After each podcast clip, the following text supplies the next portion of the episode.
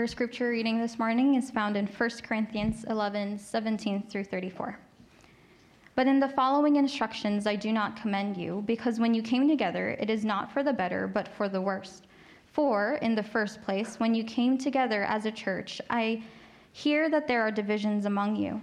And I believe it in part, for there must be factions among you in order that those who are genuine among you may be recognized.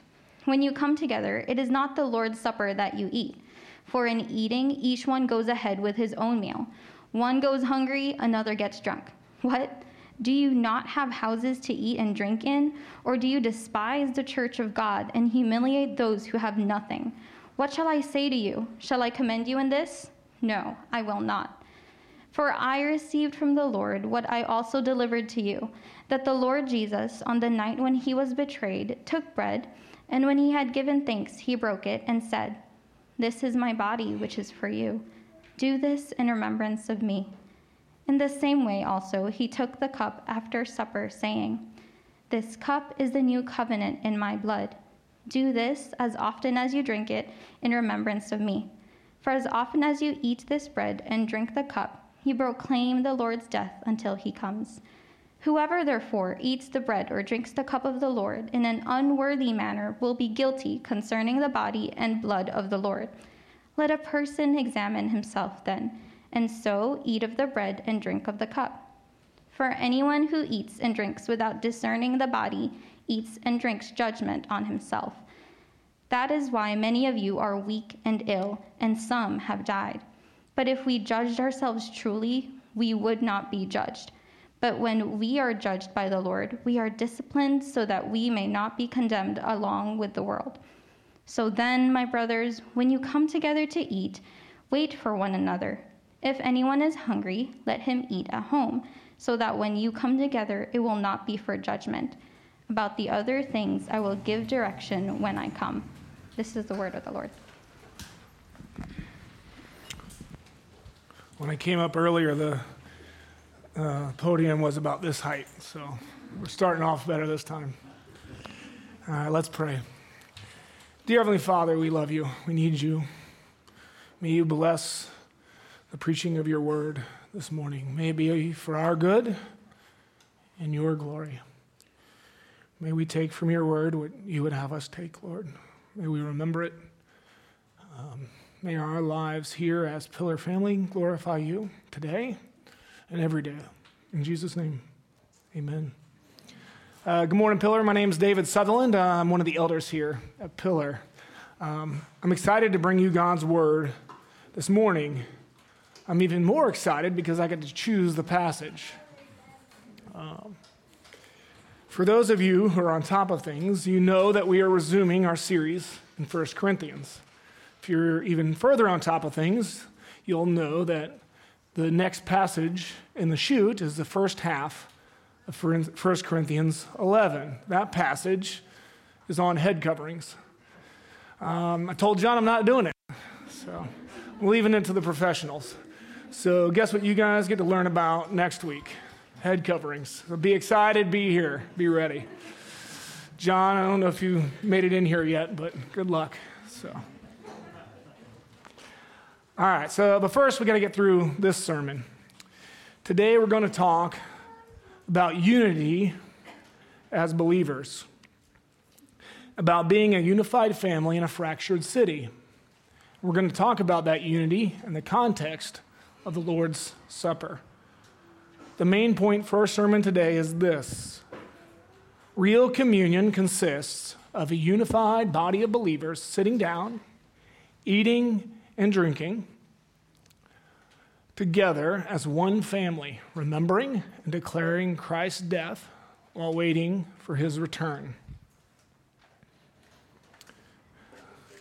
We practice this communion in the midst of a fallen world. We are sojourners in a foreign land. We are, in reality, a set apart body. We, as Christians, are the body of Christ. Paul says that for just as the body is one and has many members, and all the members of the body, though many are one body, so it is with Christ. For in one spirit we were all baptized into one body. Jews or Greeks, slaves or free, PFC or colonel, college educated or not, we are all fellow heirs with Christ Jesus. We are the body of Christ. We are adopted into the family of God permanently. If we have truly repented of our sins and put our faith in Jesus Christ, then we are part of the body of Christ. The moment we are saved, we are transferred into the kingdom of Christ. We are now unified in Him. It was, uh, it was Peter who called us sojourners in a foreign land. This foreign land has fallen. Look around you. Look at the news. The world is crazy and broken. The world is made up of haves and haves not, have nots. There's mass poverty and excessive wealth. There are fractured political systems. Racial strife is rampant. The sex trade is a booming business. Divorce is an everyday occurrence. Drugs are tearing our society apart. There are wars, terrorists, conflicts. Indeed, sin has tainted everything. 2020 only reinforced this idea. After 2020, I hope we all know that if our hope is in this world, then our hope is severely misplaced. These problems are not new. The Corinthians were living in this same world. So was the Apostle Paul. And Paul, in this context, wanted the Corinthians to live a certain way despite their circumstances. Now, because we took a month or so off in our Corinthian series, I'd like to, take, to offer a summary of what we've seen thus far, as I think our passage today fits well into that pattern, that overall narrative in 1 Corinthians. In 1 Corinthians, we've seen three primary themes. Three primary themes. The first theme we have seen is that the Corinthians were not acting like a unified family. There was a gap between who they were in Christ and how they were acting. How they were acting did not jive with who they were. The Corinthians were suing each other, they were clinging to their celebrity pastors. They were condoning the practice of disruptive sexual activity, and the list goes on. The Corinthians' actions were not unifying actions. The second theme in 1 Corinthians is Paul correcting those actions. Line by line, Paul has addressed these actions and discussed how to deal with them in light of the fact that the Corinthians were one unified body of believers. Paul is calling them to act unified. Paul wanted them to become who they were, who they are a unified body in a broken world, which is the third theme. The third theme of 1 Corinthians is that uh, Christian unity is a reality. Christian unity is a reality. Christians are unified in Christ, not because of our, of our actions, but because of Christ's actions. Paul says that we who are many are one body. We're baptized into that body, we're baptized into Christ. Christ is the source of everything and we are in him. We are God's temple. This reality is not only a mainstay in Paul's books, but also in the entire New Testament. So, the three themes of 1 Corinthians so far are one, Paul calls the Corinthians out for not acting unified. Two, he calls them to act unified. Three, he tells them they are unified. These three themes are clearly seen in our passage today.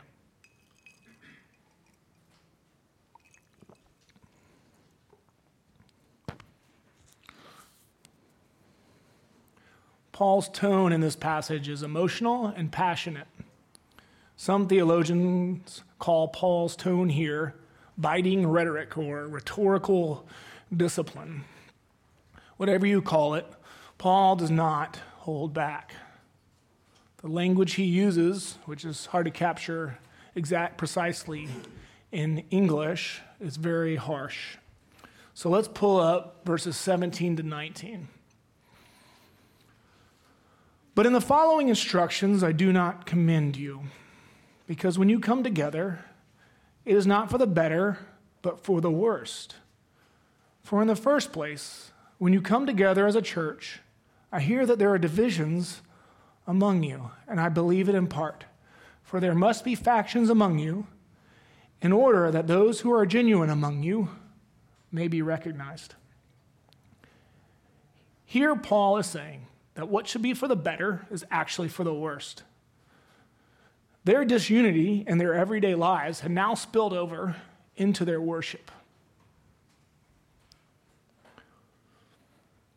Paul is saying that what should have been a time of unity and joy and worship was actually a time of division and sadness. Look, as Christians, we gather together for good reasons, good results. Worship should be sanctifying, life giving, worshipful, joyful.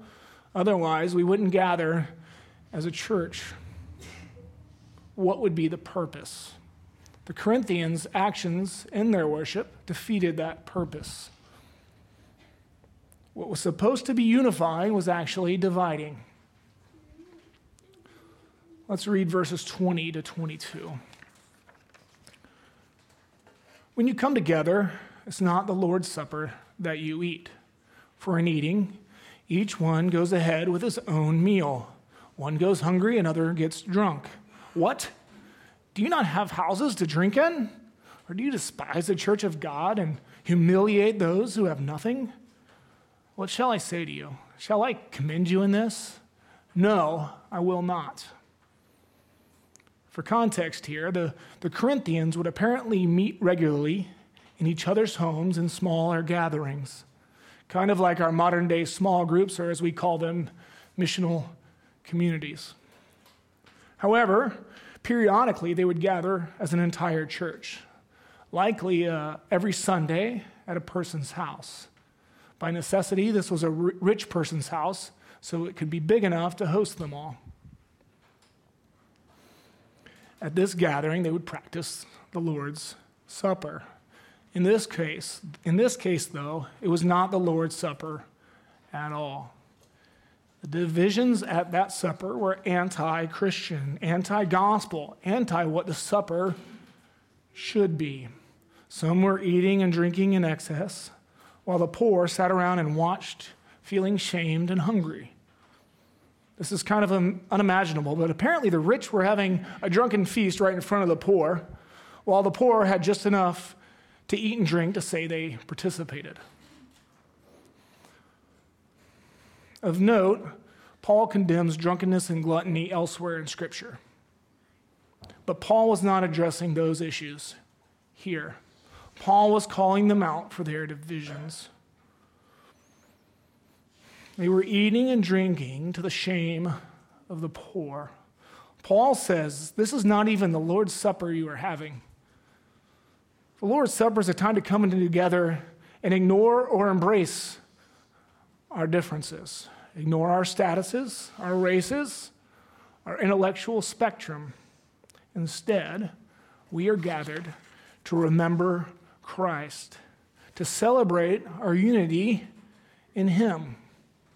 The way the Corinthians were doing communion was antithetical to what real communion should be. We'll see this as our passage continues, where Paul describes real communion. Let's read verses 23 to 26.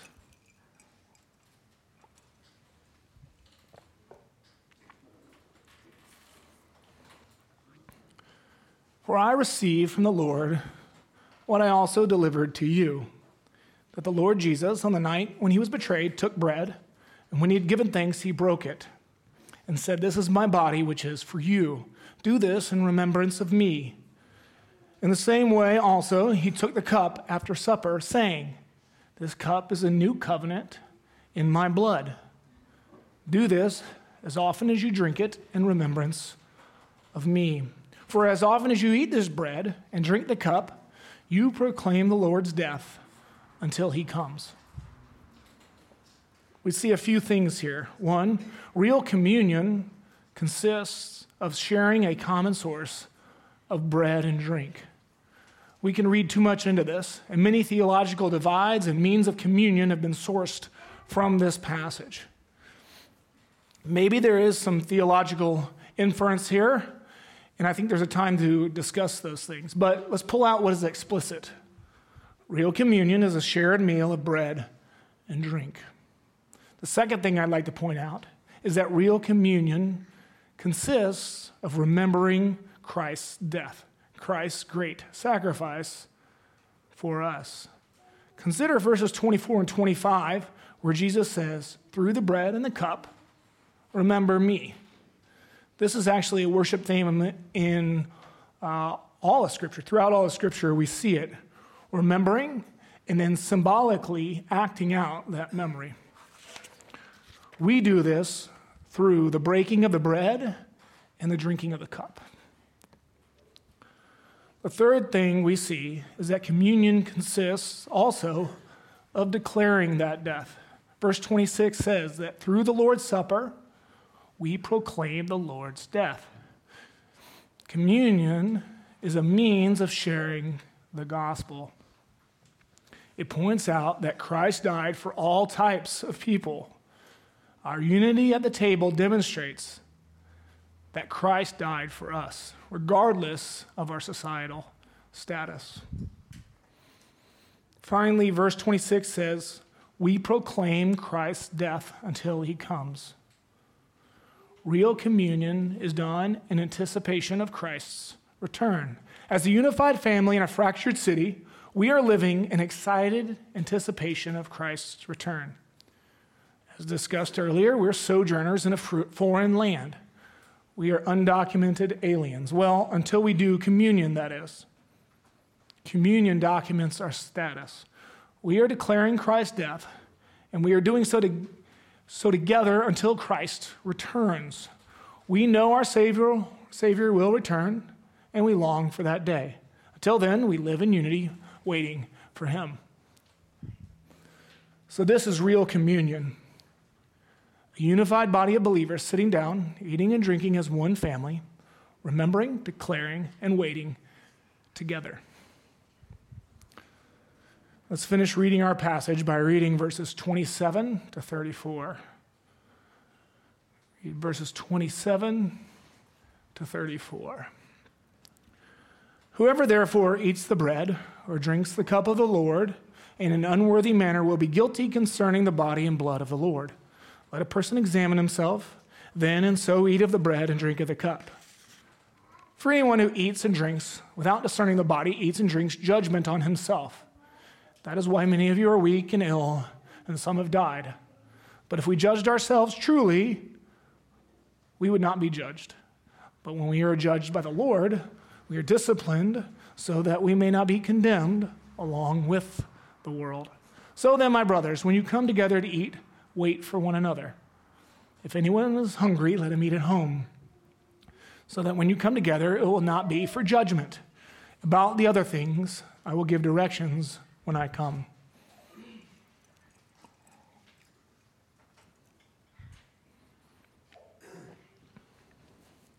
This is a fascinating portion of the New Testament. This is an explicit example of God's temporal discipline for an abuse of Christian worship. These kinds of punishments were rampant in the Old Testament. Throughout the Old Testament, God's people were punished for improper worship. However, we don't see them that often in the New Testament. This is interesting. Are we really open to the idea that we could be disciplined for a failure to worship properly? Is that a thing we think about in Protestant Christianity? I'm not sure what that looks like. Could look like a lot of things. But if this verse is, is taken at face value, then it certainly is a possibility.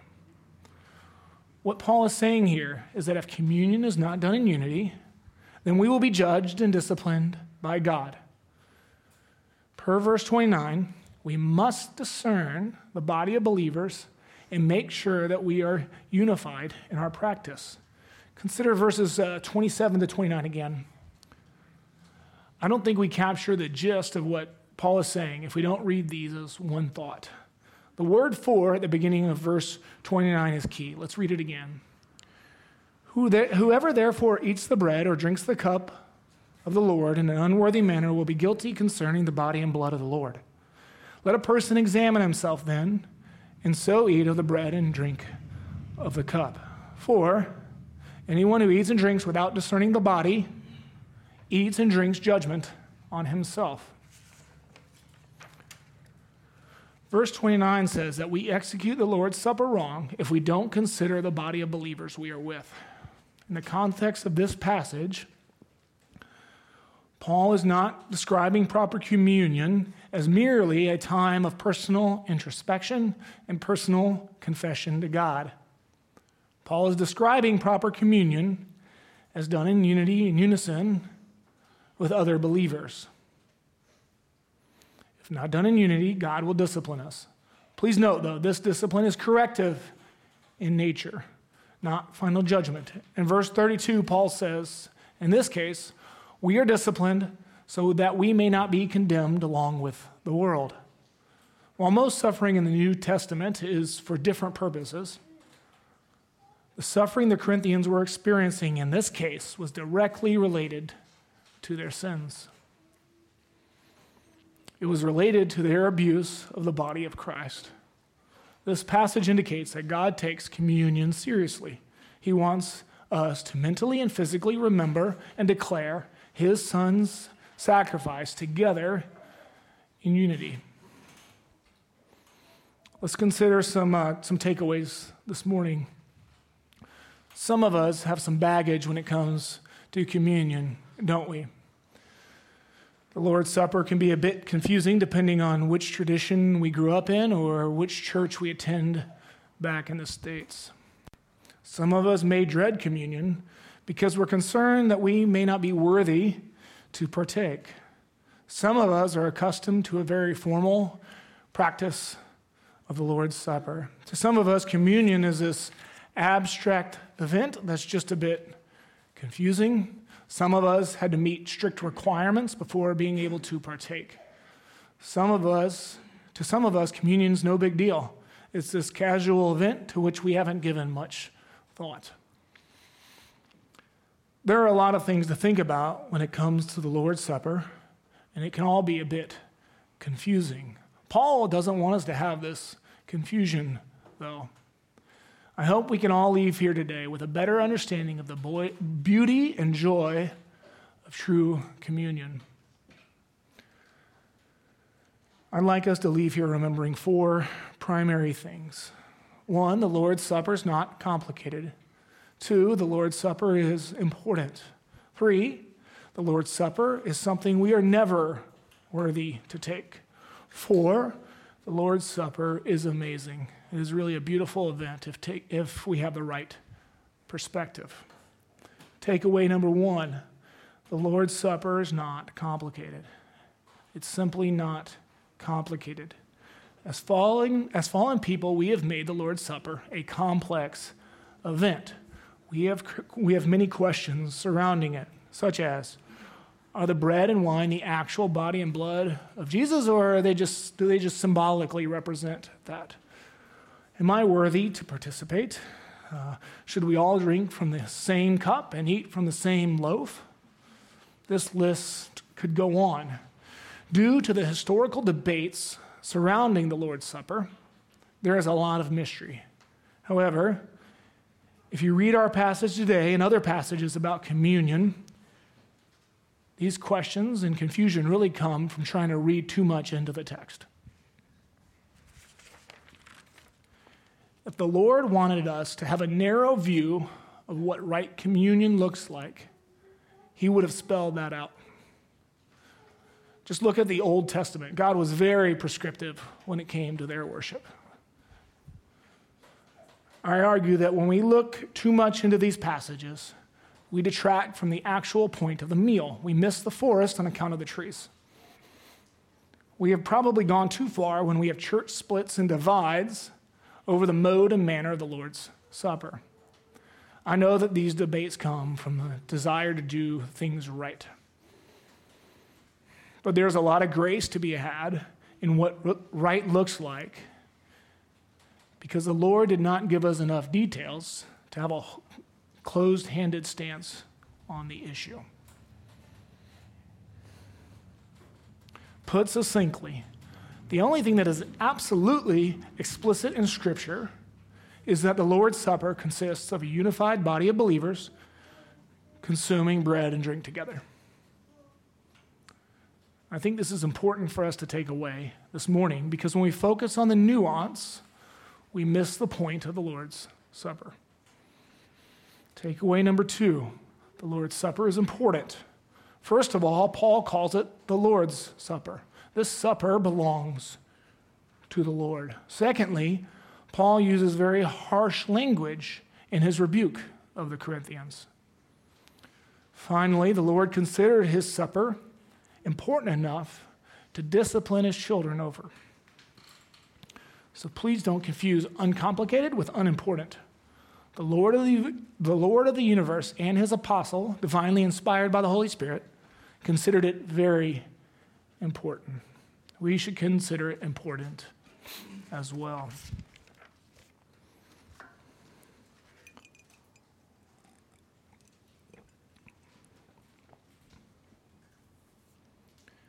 Takeaway number three the Lord's Supper is not something we are worthy to take. We will never be worthy to partake of the Lord's Supper. None of us are. We can never earn the right to partake of the Lord's Supper. Jesus earned that right for us. The only reason we can take communion is because Jesus earned that right for us which is the point of the gospel and the point of communion. We are declaring Christ's work for us. The true Christian life is a life marked with faith and repentance. Our faith in Christ's work is what qualifies us to partake, not our performance. The Corinthians were rebuked for not being unified, and that is the incorrect manner in which they were partaking.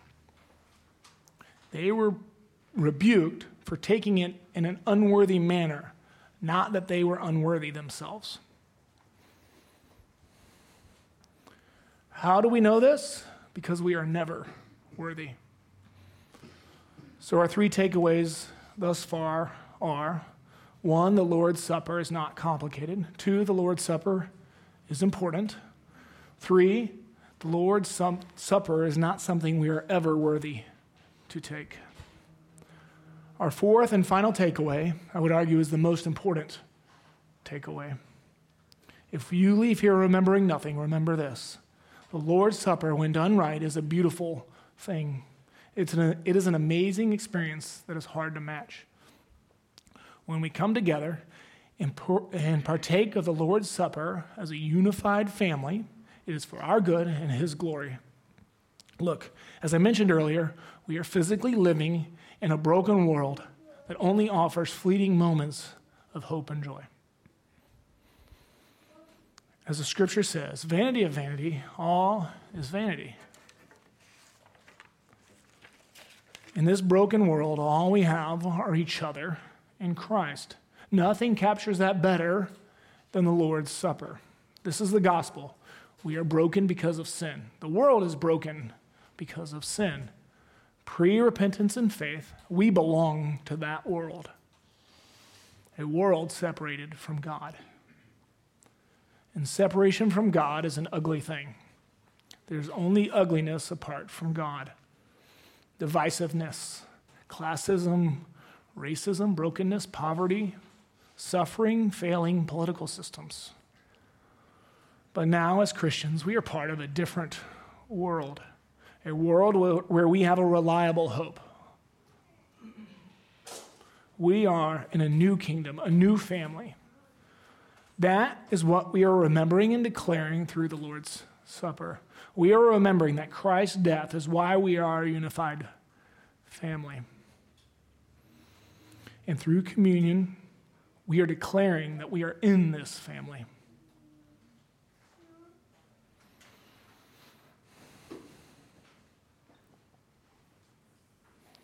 We are saying to the world, Christ has saved us. We are a unified family in a fractured city. Enduring this temporary world with a joy that cannot be expressed. We must remember Christ died for us, and through him we have true hope. Look, this world is sad, it's broken, people suffer around us regularly. This unity Paul is calling for helps us reset our hope. Without each other and without Christ, we will be lost and broken. Sure, there will be times of temporary unhappiness and suffering, but in the end, we know that we have a beautiful eternity ahead of us.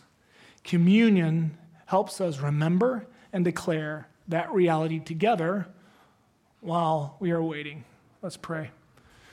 Dear Heavenly Father, we love you. We need you.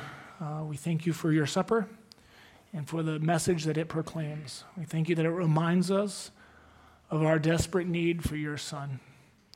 We thank you for this pillar family. We thank you for the um, for Christianity as a whole, Christians as a whole. May um, we all declare your greatness and your sacrifice this, this weekend as a family. In Jesus' name, amen.